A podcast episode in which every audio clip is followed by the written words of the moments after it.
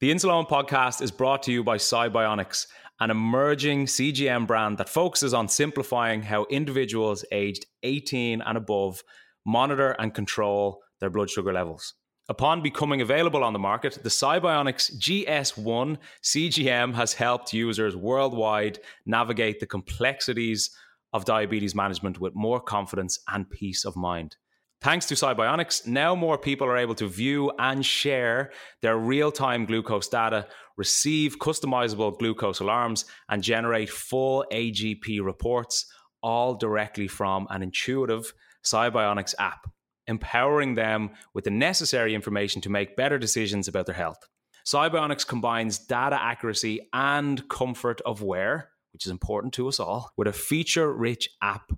The 14 day scanning free and calibration free Sibionics GS1 CGM aims to deliver reliable, seamless diabetes management experiences. For more, check out sibionicscgm.com.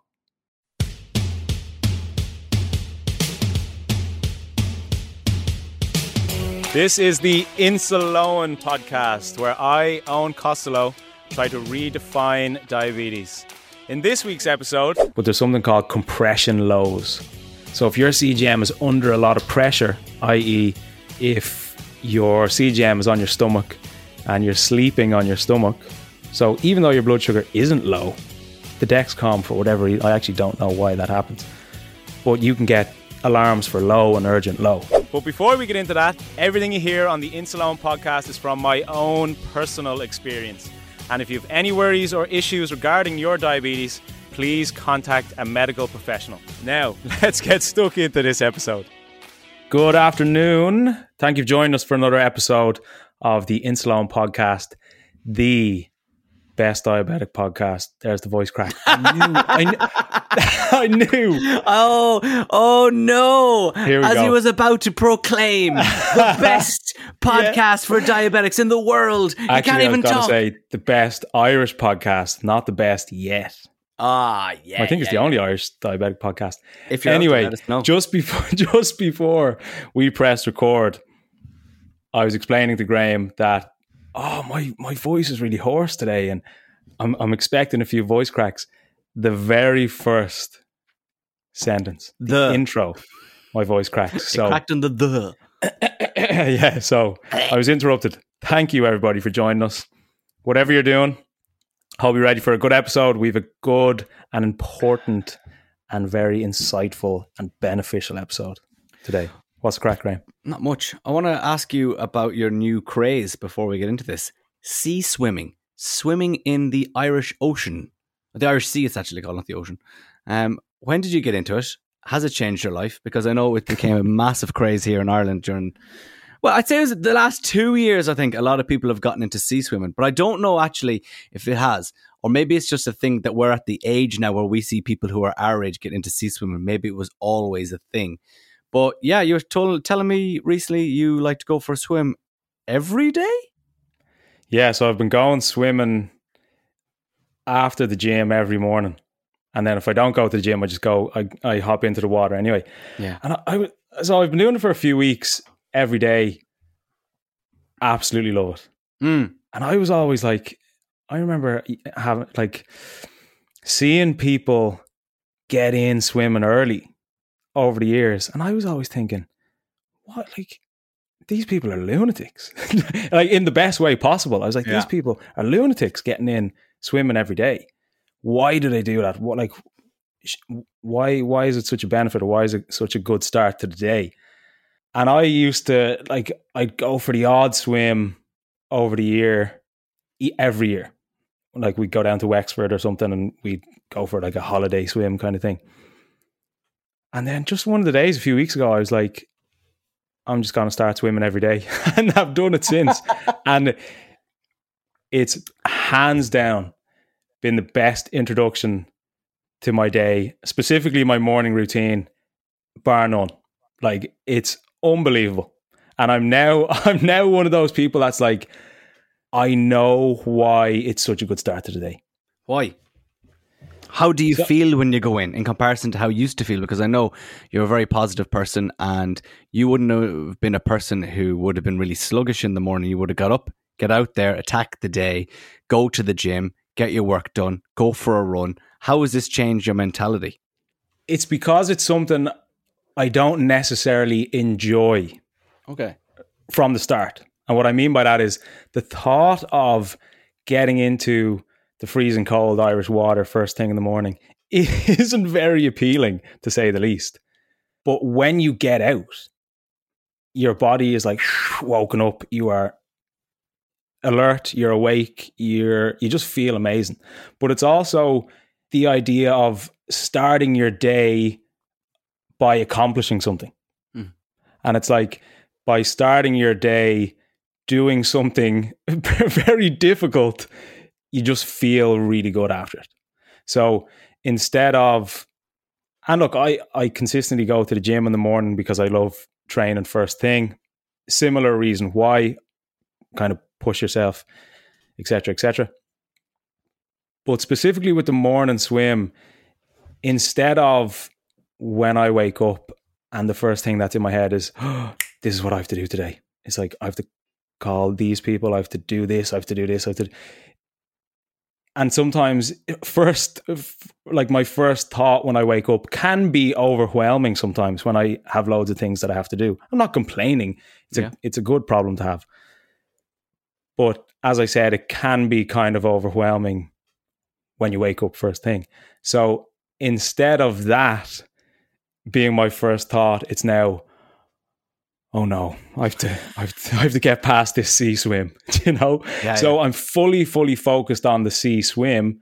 But once you do it, once I get out of the water, it just, you're just set up for the day. I and what explains it well. I think Irish people get it. I don't. I presume there's going to be people who listen to this who are in landlocked areas who don't live beside the sea like we do. When you're talking about sea swimming, how long do you stay in? Do you actually swim out to sea out of your depth, or are you just jumping in, getting the cold, the shock of the body, and then getting out? What's your routine when you get in there? So I started off by just getting in and staying in for like 10 or 15 minutes and just almost kind of like adapting to the cold. But now I get in for you know 15 20 sometimes 25 minutes depending on how cold you, the water is. you're staying that long yeah that no, is insane yeah but it's really really really nice because you get in and like when you get past that initial shock of oh my god it's so cold yeah your body so quickly adapts to it yeah and if you're moving around and swimming your body kind of warms up anyway are you a strong swimmer strong enough yeah so you you have no problem going out of your depths swimming out to sea no. a bit floating around yeah. coming back in yeah, it's grand. Like in yeah. in Bray, there's kind of different piles of rocks down, yeah. down the beach, so you can kind of say, "I'll go halfway to that rock," or "I'll go fully to that rock," or whatever it is. Um, but if you are somebody listening to this podcast right now and you've been considering even getting in for a swim a couple times a week, trust me, do it. Make a part of your routine. I used to always have cold showers. So I'd get into the shower, be in it warm for a couple minutes, and then put it to freezing for like three minutes at the start of the day. But a sea swim is just so much better. So mm. nice. I, to be honest, anybody who um, I talk to that does it loves it. So yeah. I've never heard anybody who goes, I absolutely hate it. So well, we have to go down to Mayo for the pier jumping yeah. from last episode. Remember? I, I, have a bit of an issue with sea swimming. I'm actually a very nervous swimmer. So, oh, but I've been I've been doing it on the sly, doing it slowly. Oh. What do you mean on the sly? I've been doing it quietly. I've been kind of just going in, going down the odd time. I'm I'm very like I get very nervous out of my depth. I had a little bit of an incident there in Seapoint around Dublin oh, about two weeks ago where I didn't realize how out of depth I was and I panicked a little bit and I had to swim to sh- back to shore. I, I yeah, yeah yeah yeah. But I'm slowly getting back in. But I started last summer because I I, I wanted to get better and I got better. And then I had that moment and it put me back like months because mm. I was hmm. so afraid to get back in. But I went down there with Claire, my girlfriend, there last week, but I stayed well within my my uh, my depth while she went out swimming. I'm yeah. terrified. of being out of my depth. Like Hey, I didn't know that. Yeah, I can I can swim. Like put me in a pool, fine. If I'm out of my depth in the pool, I'm fine because I know I can swim to the edge and all that kind of stuff. But with the sea, when I'm so like I I'm so disorientated because on a beach it's different because you kind of walk in and you understand where the levels are. But Mm. when Seapoint and all these different swimming areas around Dublin, you just come off a ramp and then it just drops, and you don't really know where it is, where the rocks Yeah. are and all that kind of stuff. Where you'd know in Bray where the rocks are and all that kind of stuff. I was completely disorientated because it was my first time swimming in Seapoint because I usually go to Blackrock. And I just kind of, and also Claire's friends were there, and I was trying just to kind of be cool and not really be scared Yeah. and all this kind of stuff. But uh, oh. But no. So what, actually, when I say nobody I know of who's done sea swim, sea swim has actually complained about it, I'm probably the outlier here. Where I'm actually Yeah, the only one. Right, let's get into this week's episode because I'm sure you came here for diabetes advice, not sweet sea swimming advice. yeah. Uh, episode 71 we're at now. Can you believe 71 episodes of the Insuleoin podcast? And we want to talk about getting the most out of your CGM. Eoin, we could have a first time listener. They could have just turned it on. They might have just been diagnosed this morning. Let's start from the very beginning. What is a CGM? If you're joining us for the first time, welcome. We appreciate your time. A CGM is a continuous glucose monitor. So, if you have seen my Instagram or if you have one yourself, you obviously know what it is. But it's basically like a patch that goes on your body, maybe your arm, your stomach, wherever it might be. And it's basically a continuous glucose monitor, as it is, as it's called, which monitors your blood sugar 24 7 and then gives you the information to a Bluetooth device, i.e., your phone. Now, I only got my CGM, I think, about a year ago for the first time. So I was finger pricking for about eight or nine years, which is a massive transition from finger pricking to using a CGM because when you have a CGM, there's no place to hide. And what I mean by that is it completely opens up your eyes to every minute, every hour of your diabetes management, even when you're asleep. Whereas when you're finger pricking, ignorance is bliss sometimes because Yeah. you don't necessarily see it all the time. You don't see the post food spikes as much. You don't see the rise in the morning as much. You don't see spiking with resistance training, whatever it is. But when you slap a CGM on, you see everything, which is a massive benefit. And I now am somebody who absolutely loves my CGM. So, in this episode, I'm going to go through from my experience what I feel are the most important parts of a CGM in terms of how to use it and how to get the most out of it. So, I'm going to be talking specifically about a Dexcom, which is what I use. Generally, the same fundamentals will apply for each type of CGM, but it might be slightly different depending on the one that you might have. Now, first of all, if you have a CGM, you are extremely lucky. And I am somebody who is extremely lucky to have it because in Ireland, for the most part, they're funded, which is unbelievable. So every day that I use my CGM, Yeah. I'm extremely grateful for that because I know the difference it is compared to finger pricking. So if you have a CGM, you are at a massive, massive, massive advantage. And an important thing to remember is if you do have one, you need to use it as a way to better your diabetes management rather than use it as an excuse to be complacent with it. And what I mean by that is, like I said, with a CGM on, your eyes are completely opened. You see everything. Now, because you see everything, you can fine tune your management. You can understand why certain patterns and trends are occurring. But at the same time, it's easy to say, I'll do this, I'll do this, I'll do this, I'll do this, I'll eat that, I'll drink this, because you know you have the comfort of a CGM. Because it's easier to see spikes. So it can be like, ah, I'll just take my insulin later, it's fine. Mm. And it's easy to be in that mindset because the reality of it is when you have a CGM, your management overall is a lot more convenient. But use that convenience to benefit your management rather than be complacent with it. So you've a couple of pointers here. I'm going to lead you in on them because I'd like to expand on them a little bit more on how to get the most out of your CGM. You say that you get a better understanding of how different foods impact on your blood sugar. How?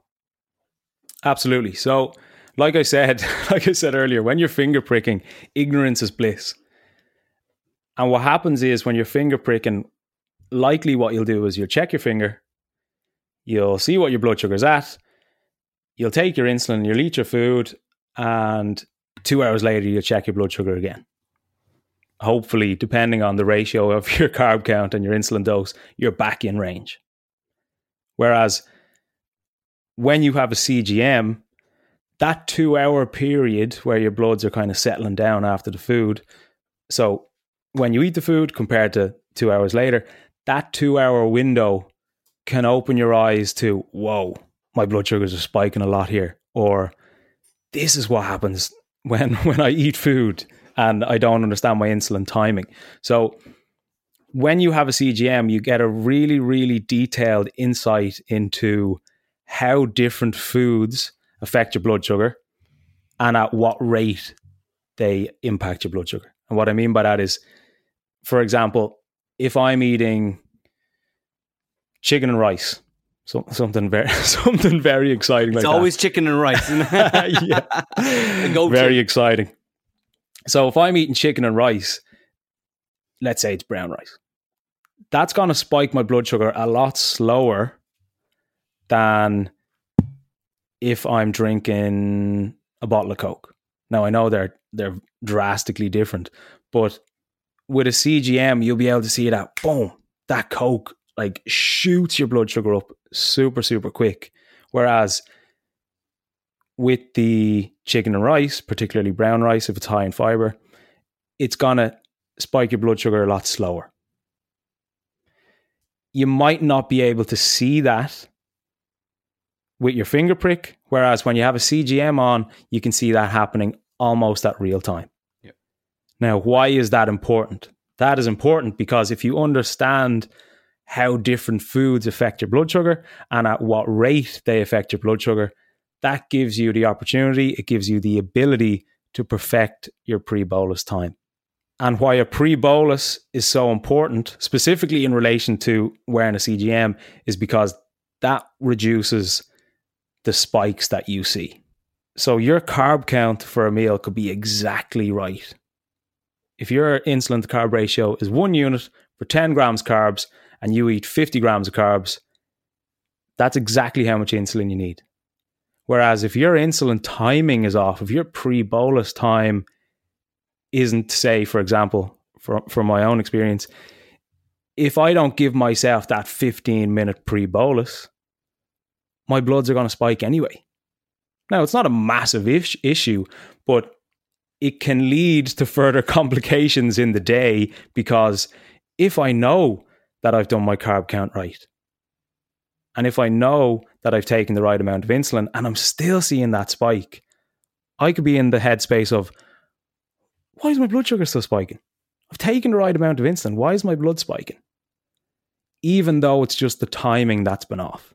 But if I see that spike and I'm unaware of the fact that my timing was off, I can then doubt the insulin that I've taken. If I'm doubting the insulin that I've taken for the meal because I'm seeing this spike, I'm then going to be more inclined to double down on the insulin to get my blood sugar down as fast as I can, inevitably plummeting to the other side. Yeah. Moving on to the next one. What about setting yourself targets and goals with your CGM? Yeah, this is a good one. And I, I actually made a post about this on Instagram and I think through my email list one of the days last week. If you haven't signed up for the email, list, you can get it in the link through the description of this episode. Setting yourself targets with your blood sugar and with your diabetes overall, in my opinion, is very, very important. Setting short term goals or targets or aims keeps you on track with your management. Now, that's important because we are often told that the number one thing, the most important thing for you to do as a diabetic is to get your A1C between X range and X range. That's the goal. That's what you need to do. If you do that, you're laughing. Not wrong, but not fully correct. Because the whole, let's call an A1C a concept, the whole concept of the A1C is slightly flawed because it's the average of our blood sugar over an extended period of time. Now, those averages can come from frequent highs and frequent lows. lows. Yeah. So if I'm having a lot of highs and I'm having a lot of lows, they're going to balance each other out to a certain extent. Now, if they balance each other out, my A1C is probably going to come back better than I might have expected. But that doesn't really tell the full story. And for someone who lives with type 1 diabetes every day, they know that an A1C result isn't what determines how I feel during the day. How you feel during the day is determined by your time and range, the lack of highs and lows, and your overall management of the condition over that 24 hour period. So instead of just focusing on the long term goal of your A1C, yeah, of course it's important, but if you focus on increasing your time and range, that's what makes the difference to your day. That's what improves the quality of your life as a diabetic. When I see some of your stories and you kind of screenshot some of your clients' graphs, is this what we're talking about? When I see the kind of dotted line going across the day and it's nearly a straight line, is that what you're talking about by getting your time in range? It's that straight line, there's no ups and no downs. Is that the graph from the said CGM? Yeah, absolutely. Okay. So your time and range is your time and target range. So if you're if you want to keep your blood sugar between, let's say, for example, four millimoles per liter and eight millimoles per liter, that's that's a great range to be in between. Now, for anyone that uses milligram per deciliter, it's going to be say 72 to 140 or so. Keeping it between that range as much as you can is always going to be the goal. Because, like I said, having infrequent highs and lows during the day is what makes you feel normal. it's what makes you feel as if you're in the driving seat of your blood sugar. It makes you feel energized. It doesn't affect your mood too much. You sleep better. You've more of an appetite. It's all the things that we want as a diabetic to just mm. make sure our body is functioning normally. And that's determined by our time and range. So, like I said, of course the A1C is important but it's not always going to give you the full picture. So if you are somebody who's lucky enough to have a CGM, use it to your advantage and try and give yourself little targets, say per day or per week or per, per month or quarterly, three month period of saying, okay, this is my target time and range. Because we can't just say, I want a better A1C. Of course, it's a good goal to have, but if you say, I want a better A1C, a better A1C is stemmed from you increasing your time and range. And you increasing your time and range is built from your daily decisions each day. Do you decide to exercise more? Do you decide to increase your steps? Do you decide to drink more water? Do you decide to accurately and accurately carb count and pre bolus in a disciplined way. Your A1C can't just be improved. It has to be improved by what you're doing today, right now, during this podcast, and after this podcast. So, setting yourself goals of, okay, last week my time in range was 50%. Next week, I want it to be 55. Next week, I want it to be 60, 70. And then from there, you can say, okay, what did I do? This is like a conversation I'd have with a client. it's like I'll it's like I'll be your client. Yeah, but it's like you set yourself these goals of let's say seventy percent time in range. What do I need to do to get to that seventy percent time in range? Do I need to exercise more? Do I need to prioritize sleep? Do I need to try and actively manage stress? It will always be the small little daily decisions. So when I say setting yourself goals, essentially it's a way to help you kind of stay on track per day, per week, per month, per year. And if you do that, you don't need to obsess over it, but just be aware of it. And if you're aware of it and you're making these decisions each day, I absolutely guarantee you by three months or six months or a year, when you get your A1C tested again, it's going to come back better than you'd imagine. What about being conscious of inaccurate readings? What if you're in doubt? You're like, oh, I don't know. I feel different to what the CGM is telling me. What should you do? If you're in doubt, check your finger prick 100% all the time. If you feel as if your CGM is giving you inaccurate readings, check your finger prick. We've been through this a lot of times before on the podcast because your CGM, I'm going to say from my experience again, from my experience, your CGM is never going to be fully as accurate as your blood glucose monitor. Because as we know, our CGM is an interstitial fluid, which is not technically in our blood. So it's never going to be as accurate, or it's playing catch up. So if you feel that your alarm's ringing on your CGM, it's like low, low, low, or your alarm's ringing and telling you you're high, and you're thinking, hold on a second here. I don't feel high or I don't feel low don't treat it without double checking because it happened to me there was uh, actually uh, relatively recently my, my, one of my sensors was just it just seemed to be faulty and for like 7 days straight I was just getting these super high readings and I generally do the same sort of stuff each day so I know my bloods are never going to be like way out of whack and I started getting these readings. It's like, what? Like, there's no way my blood sugars are up at 15, 16. So, took out the finger prick, checked with that, and I was like five, six, seven, consistently through the week. Now, if I had a looked at the CGM and think, oh, and thought, oh no, like my blood sugar's super high, which it's so easy to do because this alarm is the alarm is screaming at you and the phone the phone is vibrating. It's easy to say, oh, I need to get my blood blood sugar down as fast as possible. But just taking a step back, making sure it's accurate or inaccurate prevents you from taking insulin when you don't need insulin.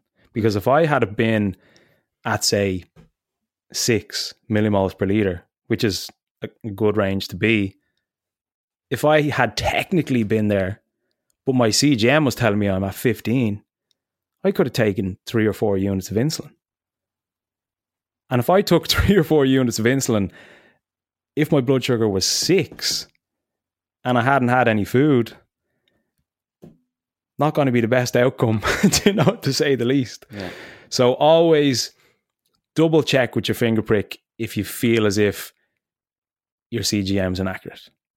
And one thing to point out if you're wearing a CGM, now I don't know if it happens with the Libre, it can happen with, with the Dexcom, but there's something called compression lows.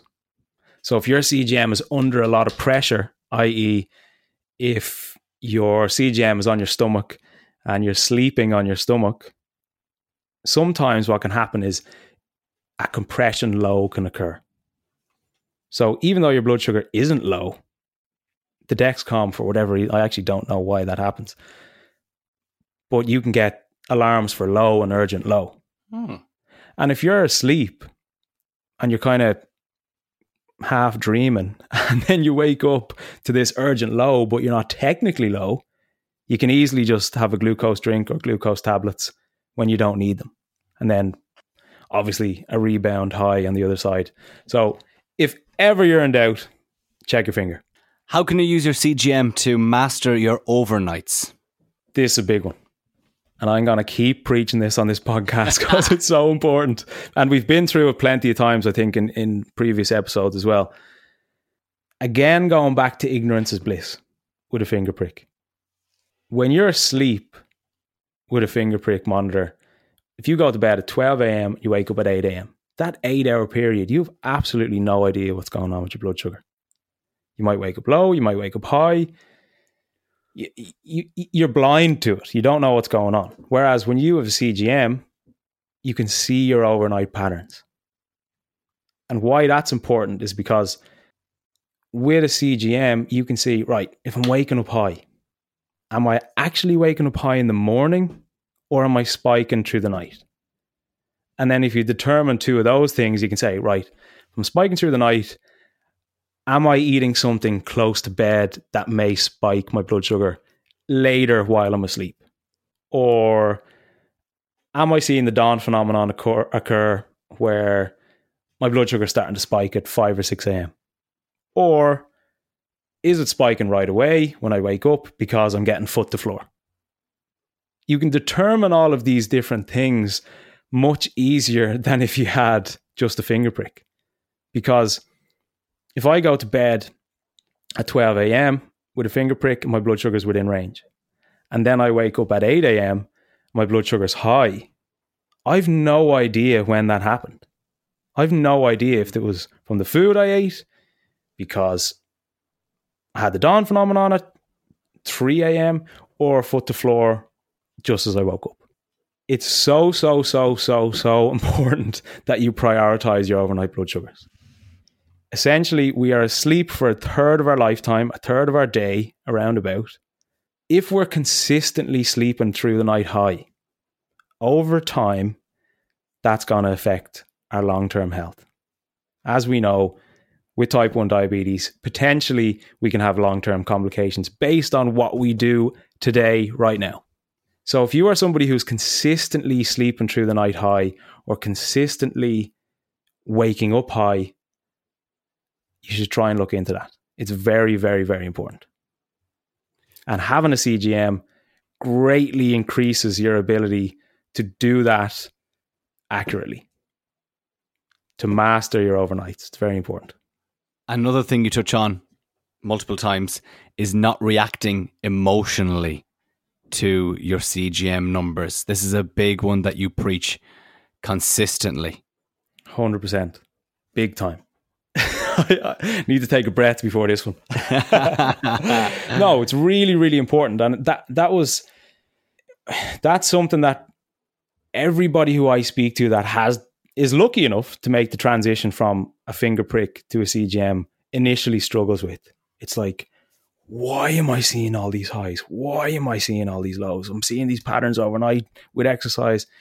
You see everything. And it's so easy to react quickly to what you see because we always want to keep our blood sugar as stable as possible. So if we're seeing a spike shortly after food or a spike shortly after exercise or we're stressed and we spike. And we react to that emotionally. We take insulin too quick or we take too much insulin or we want it to work faster than it does. They will always always always lead to almost an inevitable drop. So, if you're having a high blood sugar, particularly with a low, you just want to treat it as fast as you can because uh, safety first, as they say. Hmm. But with a high, don't always react emotionally to it. I suppose what I always say to people is your blood sugar is like a mirror of what you do and what you don't do. Now, obviously, there are different factors that affect your blood sugar that we can control, and then other things that we can't control.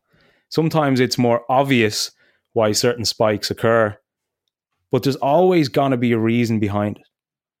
So instead of seeing a massive spike and being like, oh, why, why is my blood sugar spiking?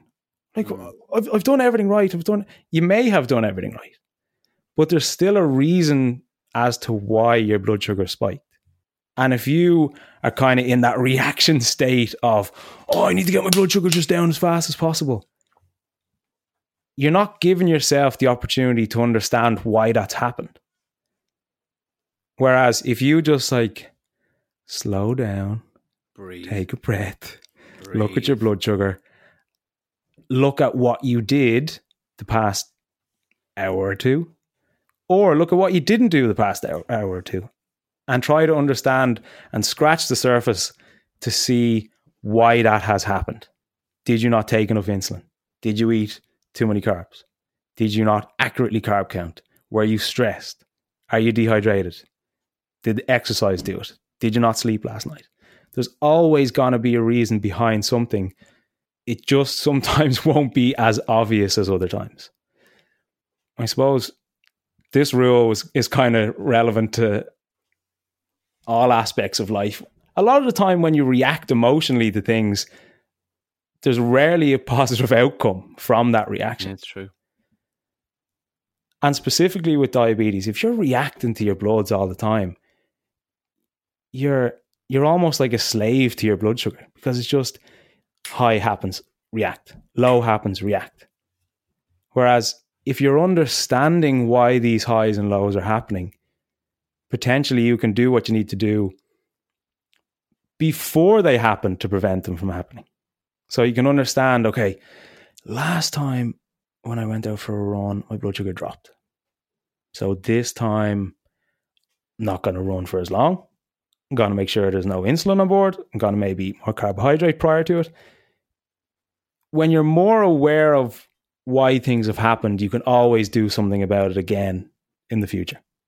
And finally, I like this one because it kind of goes back to um, me looking at those graphs and being inquisitive.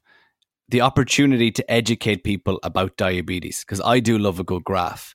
And it's so interesting to actually see it happening in real time. And it's your opportunity, I suppose, to teach people and show people specific times of the day and how your blood sugars are reacting. Yeah, and I and when I was thinking of reasons or ways you can get the most out of your CGM, I was always thinking of how can your CGM benefit you? And of course, it's your CGM, it's on your body. Of course, it's going to benefit you. But then what came to mind was how the simple act of you wearing a CGM can sometimes benefit somebody else. When you wear a CGM, it's kind of the only visible way anybody can tell that you're diabetic. And the chances are if you're if you're walking down the street with a CGM on, there's probably somebody that's gonna see you who knows somebody else who lives with type 1 diabetes. And just by you wearing your CGM, you may benefit somebody else living with diabetes. And what I mean by that is there could be a kid walking down the street who absolutely hates his diabetes. But if he sees somebody else confidently walking down the street, you may not actually be confident with it, mm. but he can't tell that. They can't tell that if somebody sees you wearing it, that might say to them, oh, that person's wearing one. Maybe it is okay to wear one. Maybe I don't need to feel embarrassed. Maybe I don't need to feel upset or hard done by by this. They're doing it, I can do it. And when I got a couple sensors when I was in the States couple years ago, before I kind of got it fully. So I was testing out the the, the Dexcom, and I was wearing it in the gym one time, and this woman came up to me and goes, "What's that on your arm?" And I was like, "It's a CGM. it's a CGM. I use it to monitor my blood sugar. I'm type one diabetic." And she said that her son was type one diabetic, and that he, just like the example that I'm giving you, he was somebody who hated his diabetes and was embarrassed of it who just completely neglected, completely avoided the fact that he had it. And I had a conversation with this woman, and I feel as if her seeing it on me made her feel better about her son. And I knew that she would kind of be able to take back that conversation to her son mm. to say that, you know, I saw I saw this guy in the gym and he was lifting weights and he looked active and he has type 1 diabetes. So that means that you can do these things too, or you, you don't have to be embarrassed of it or whatever it is. And I, and that's an important one for people to remember is that like, even me with this podcast, like I really enjoy doing this podcast, but sometimes when I get messages from people that I've no idea who are listening, who are benefiting a lot from the podcast, really means a lot. And if you are somebody who is listening right now and isn't really confident that their diabetes or, or hates their diabetes and has a CGM, the simple act of you wearing one in public, you might not necessarily want to. You don't have to flaunt it if you don't want to. But somebody might benefit just from seeing you, which is a fantastic thing.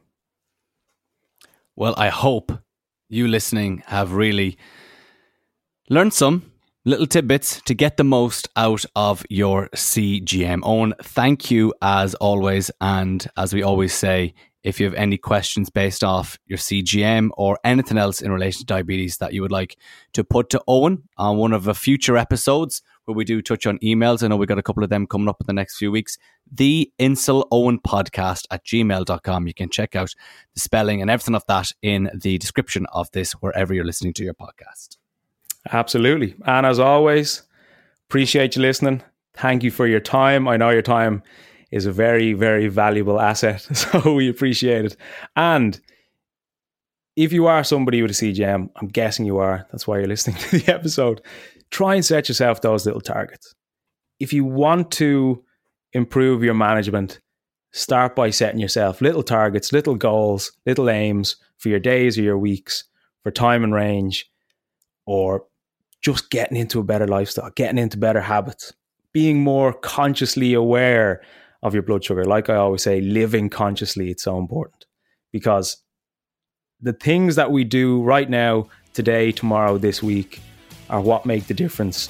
There's another voice crack. are uh, what makes the difference to our overall management, our quality of life, and our long term health, which is the most important thing. But thank you. Have a good week. Mind the bloods. Chat soon.